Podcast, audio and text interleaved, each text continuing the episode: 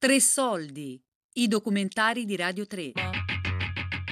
Con straordinario trasporto di Patrizia Giancotti.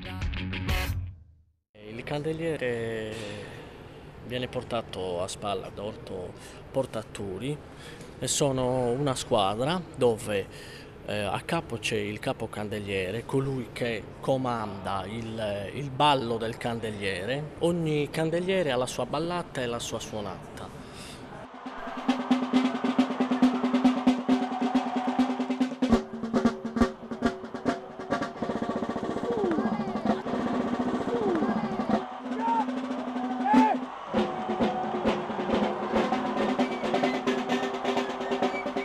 Sono i suoni di tamburi e di pifferi che accompagnano i candelieri di Sassari, una festa che ha almeno 500 anni.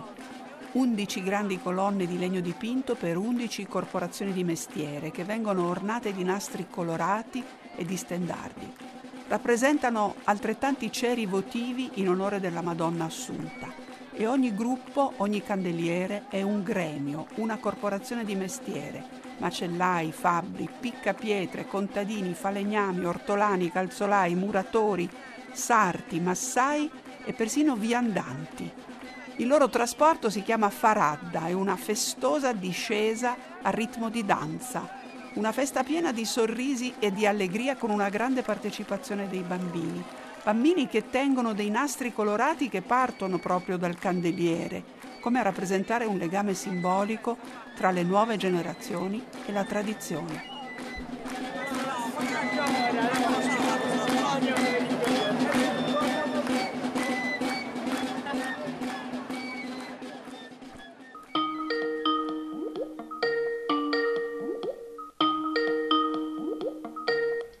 Sono Fabio Madau, presidente dell'Intergremio Città di Sassari nonché segretario dell'Associazione Rete Italiana delle Grandi Macchine a Spalla.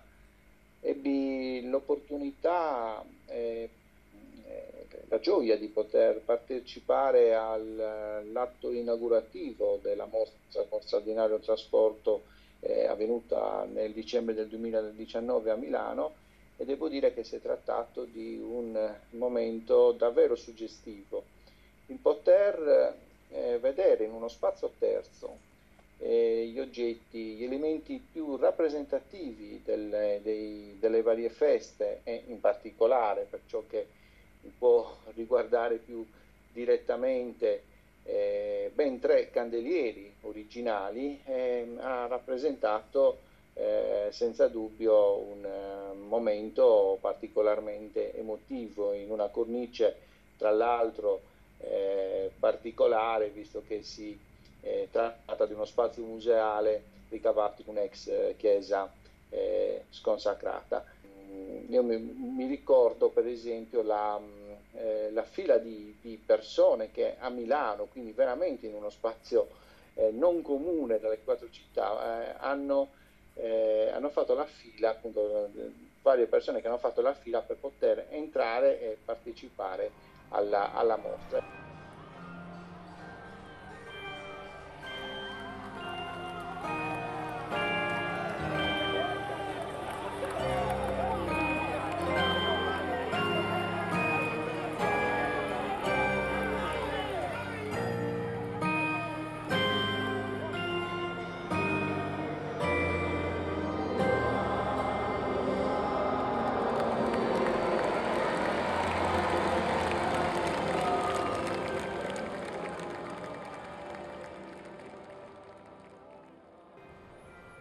C'è un signore che si è presentato qui, ha detto che il fratello era in ospedale, ha saputo, eh, non so se dirlo, l'installazione era con i candelieri di Sassari, è venuto qui a dire una preghiera per il fratello in ospedale. Questo non è il segno di una mostra, questo è il segno di una fede. Un pubblico curioso e attento quello di Milano. Certo è diverso dalla folla festante che accompagna gli undici candelieri nel loro percorso per la città di Sassari e che li segue fino al loro arrivo alla chiesa di Santa Maria in Betlemme, che poi custodisce la maggior parte dei candelieri nel corso dell'anno. E proprio da questo luogo pieno di significato che ci raggiunge ora, prego, la voce di Raimondo Rizzo.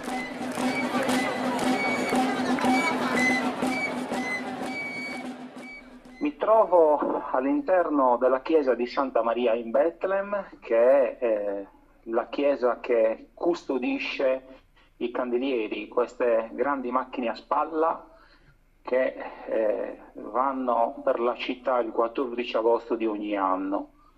È un momento molto suggestivo, devo dire, in questo momento per me, perché mi trovo all'interno di questa chiesa eh, praticamente vuota.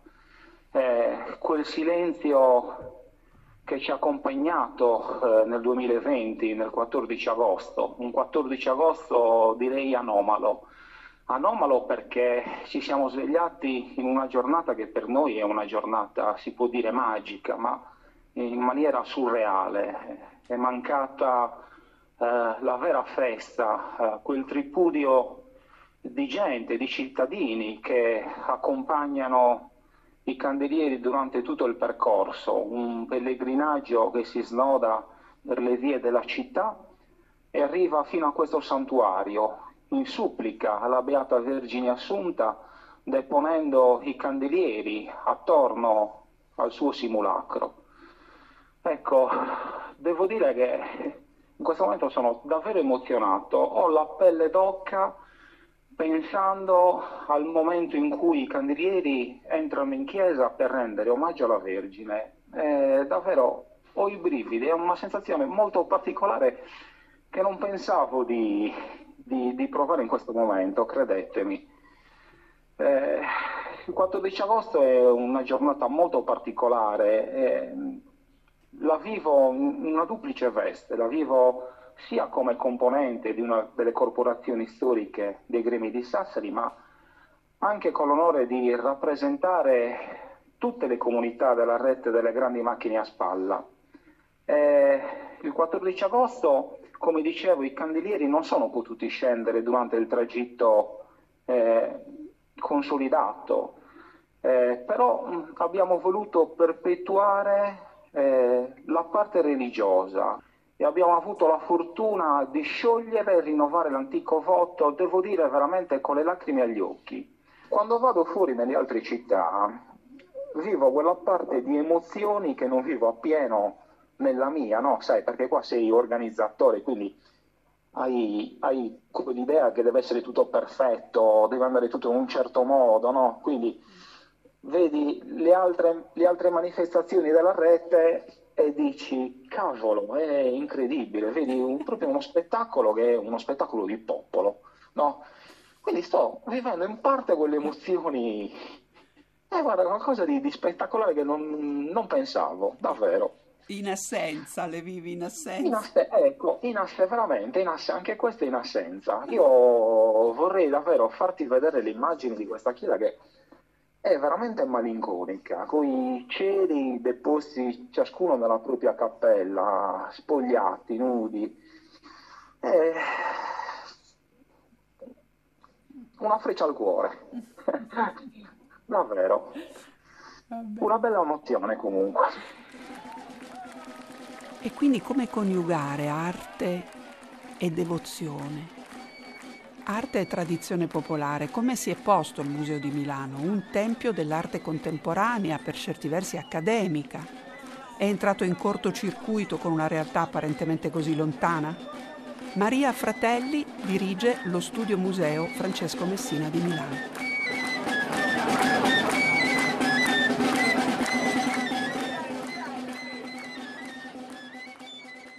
questa mostra è stato un progetto visionario, il cui scopo è quello di portare in una città moderna, frenetica, veloce come Milano, qualcosa di antico, di farlo in un luogo come lo Studio Museo Francesco Messina, che di per sé è uno spazio un po' fuori dal tempo rispetto ai ritmi di questa città.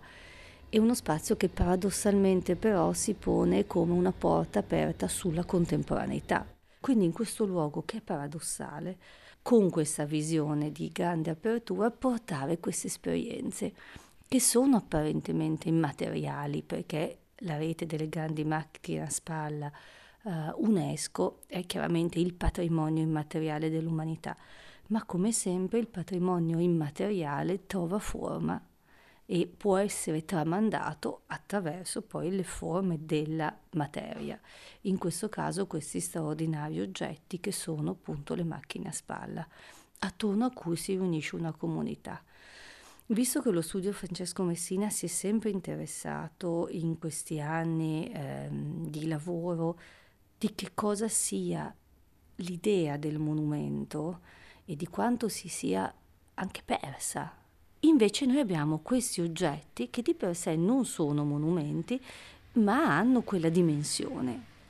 E sono semoventi, cioè sono un qualcosa sotto cui si mettono queste eh, infinite masse di persone, si, che, che, poi sembra che, che, il peso venga portato sì dai portatori, ma veramente da tutta la comunità che come un contrafforte li chiude, li serra, li abbraccia e portano in giro questi oggetti, eh, riconoscendosi in un valore religioso sicuramente, ma non era tanto quello chiaramente l'aspetto per me centrale, era proprio il fare comunità.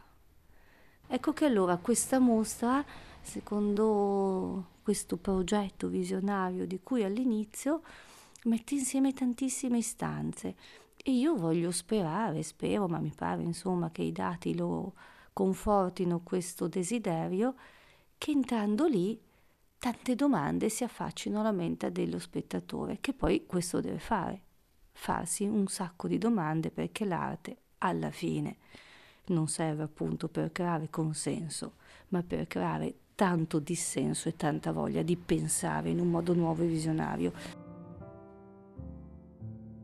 Poi, se devo dire, io la chiamo visionaria anche perché la fatica che ci è costata fa stare tutte quelle cose in uno spazio come la chiesa, nel centro storico della città, eh, arrivando con dei tir di 16 metri, non sapendo fino all'ultimo, perché non stiamo lavorando, non stavamo lavorando con dei professionisti del mondo delle mostre d'arte, con delle comunità che hanno ben alta relazione con gli oggetti, che eh, hanno un altro modo, un altro approccio, che sicuramente non, non pensavano di musealizzare niente.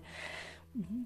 Io quando penso a queste imprese, insomma, rivedo il tentativo di, di Herzog di scaval- scavalcare quella montagna con la nave e quindi tutte le volte che entro lì la musica di De Melis a me ricorda tanto quella di Caruso alla fine, nel bene e nel male.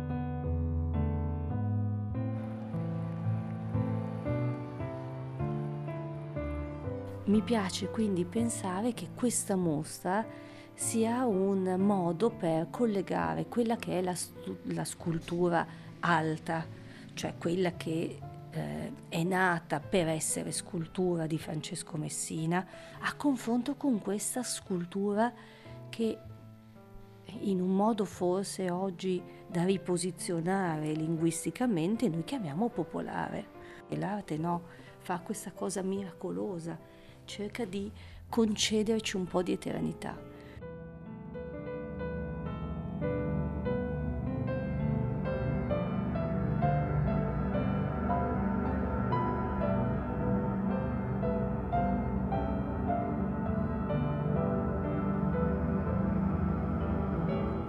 con straordinario trasporto di Patrizia Giancotti.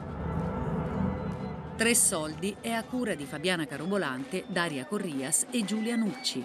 Tutte le puntate su Rai Play Radio.